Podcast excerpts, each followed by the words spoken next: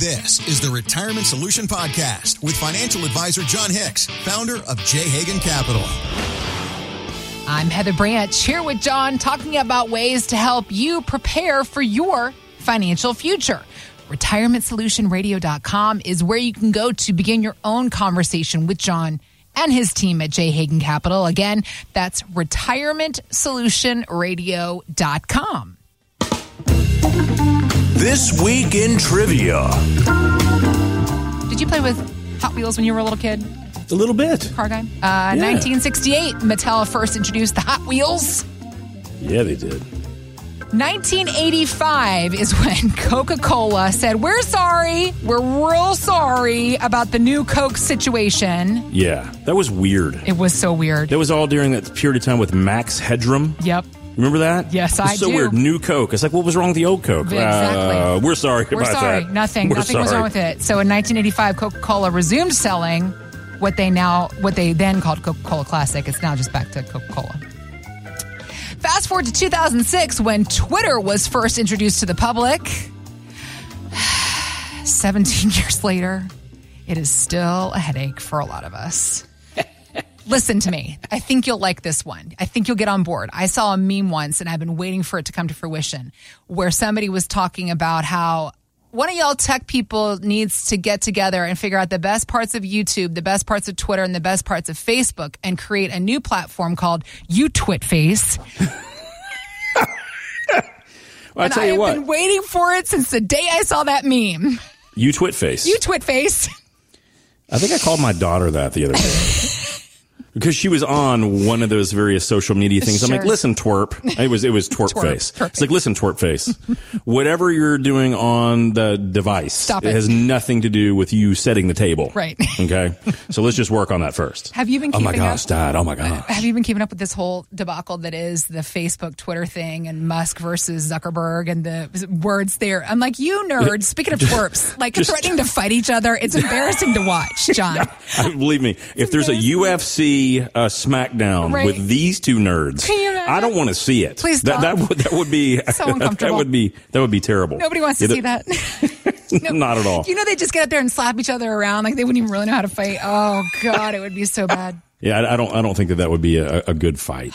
Uh, not that. Not that they should be fighting. Right. Isn't there enough Peace, love, and war. brains to go around? Oh, my Do they really have to have the last word on all this stuff? And I know I get it. You know, they're billionaires, and this is how they maintain Yeah. their lifestyles and livelihoods. And frankly, it's how a lot of us have made money in the last, you know, 10 or 15 years. Yep. And I've been talking about catalysts for years. When you look at the last major run of the market, the stock market, because the, the last major run really was the 90s and the dot com boom Yeah. that was going crazy into the late 90s and up until 2000, which started the dot com crash. Yeah. And people are just like, hold on, Jon, that's not realistic. No, no, think about it. During that period from the 80s all the way through to 2000, in the very beginning, Uh-huh. we had the government reducing taxation. And then on top of that, we had this catalyst called the internet. And the internet, ladies and gentlemen, connected us all in ways that I don't think any teenager or heck, even millennial could live without those connections. Yeah. Whether it be through Amazon, Facebook, Twitter, all YouTube, all these things that Yeah. connect people because that essentially has become the new medium for us to buy stuff, Mm-hmm. right? Amazon, I don't know that many people who don't get a couple boxes delivered to their house at least weekly or monthly. Sure, So yeah. that was the last major catalyst and that changed a lot of things. Now, what we're seeing is that from 2000 essentially to now, it's just been the same technology. We've been trying to make, you know, the fiber optics a little bit faster. We've been trying to make the computer programs and the computer softwares a little bit more powerful. But what we're seeing now is potentially another catalyst. And that's the catalyst for all of this technology we've created to do things that humans don't want to do anymore. And that is where it gets amazing to me, Heather. Yeah. When you look at what the next catalyst for AI could be, imagine if we could go to Sonic drive through and we want a cheeseburger and a, and a milkshake. And there is a store that is completely run Yeah. without any human beings Yeah. that will require no human interaction where we could get said cheeseburger and milkshake for a normal price and we don't have to worry did someone show up did they wash their hands did they just go to the bath what, what what just happened there we don't have to worry about any of those things Yeah. and we're done and fed efficiently what about the ditches that need to be dug all these things Yep. this is the type of stuff that AI has the capability to do. Yep. Now it can also be very maniacal and it can cause all kinds of problems that's been depicted from movies like Terminator to a bazillion other things, Mm-hmm. Predator, all these crazy things, right? I don't know why I'm only talking about Arnold Schwarzenegger movies. but so that whole idea of artificial intelligence, can it be a real big catalyst for the markets and for our economies to go tremendously higher? Maybe is the answer. Maybe. trying to wrap our minds around tech and what it will do with and for or against some might argue the economy it's just another puzzle piece we've got to factor in when we're trying to understand things ourselves you were bringing up the idea of what happened leading up to 2000 and I want to ask you about this one theory from the strategist at, at a Bank of America because the S&P is now up 20% from its October low. So technically we technically technically we're in a bull, a new bull market run. Well, that's yeah. So technically, we're in a new bull market run. The low was made in October of last year, and there was a twenty percent increase in the S and P 500 since that period of time. Okay. So on paper, that is a bull market. that does not mean though that we should run out and start buying the market right now. Well, because this gentleman, this strategist from Bank of America is saying, no, no, no. Tech stocks, specifically those in artificial intelligence, Uh-huh. are actually holding the market up. And it feels, he's saying, more like a combination of not just 2000, but 2000 and 2008, a big rally before a big collapse. Absolutely. All I can think about is somebody that is in their late 50s, early 60s, getting ready to retire, just as retired. And I mean, talk about a time when everybody is sending you mixed signals and different opinions. How do you begin to sort through it and just create a strategy for the people who come to you to go forward with more confidence? Yeah. So, you know, one of the biggest things that I think any good financial advisor is trying to figure out is, hey, how do we not just navigate the next downturn? Yeah. How do we navigate the next five or six downturns? Because Right. if you think about it, guys, that's what retirement is. Yeah. It's not just if we have a downturn like last year in 2022. It's if we live for 20 to 30 years in retirement or heck, even just 10 to 12 years, we're going to experience somewhere between three to maybe even six or seven bear markets or market collapses yeah. or say whatever you're going to say. So what we really want to understand is what are the strategies available so that we can do well. We can do really well when things are good. Yeah. But we still have some kind of protection when things are really stinky, right? Mm-hmm. So there's a lot of strategies out there that we can consider. And today I really kind of want to go through some of those that anyone can utilize so that they can understand, hey, Jon, I see what you're saying. So, you know, the main thing I need to focus on is not just the downturn that we saw last year or this year or next year, whatever it is. We want to focus on, hey, how can I take advantage when things are good, but cover my backside when things are bad? So let's talk specifically about some of those today, Heather. Okay. Okay. Number one, some of the things that have, they've been around for a long time, but they finally have gotten attractive because interest rates have gotten higher. We can talk about structured notes. Now, structured notes are typically offered by banks. So you got to make sure it's a sound bank and you can either get structured notes or you can get principal protected notes. And these things are essentially uh, safer versions of potentially investing in the stock market. So I was looking at one the other day, Heather. So let's call it a principal protected note offered by a bank.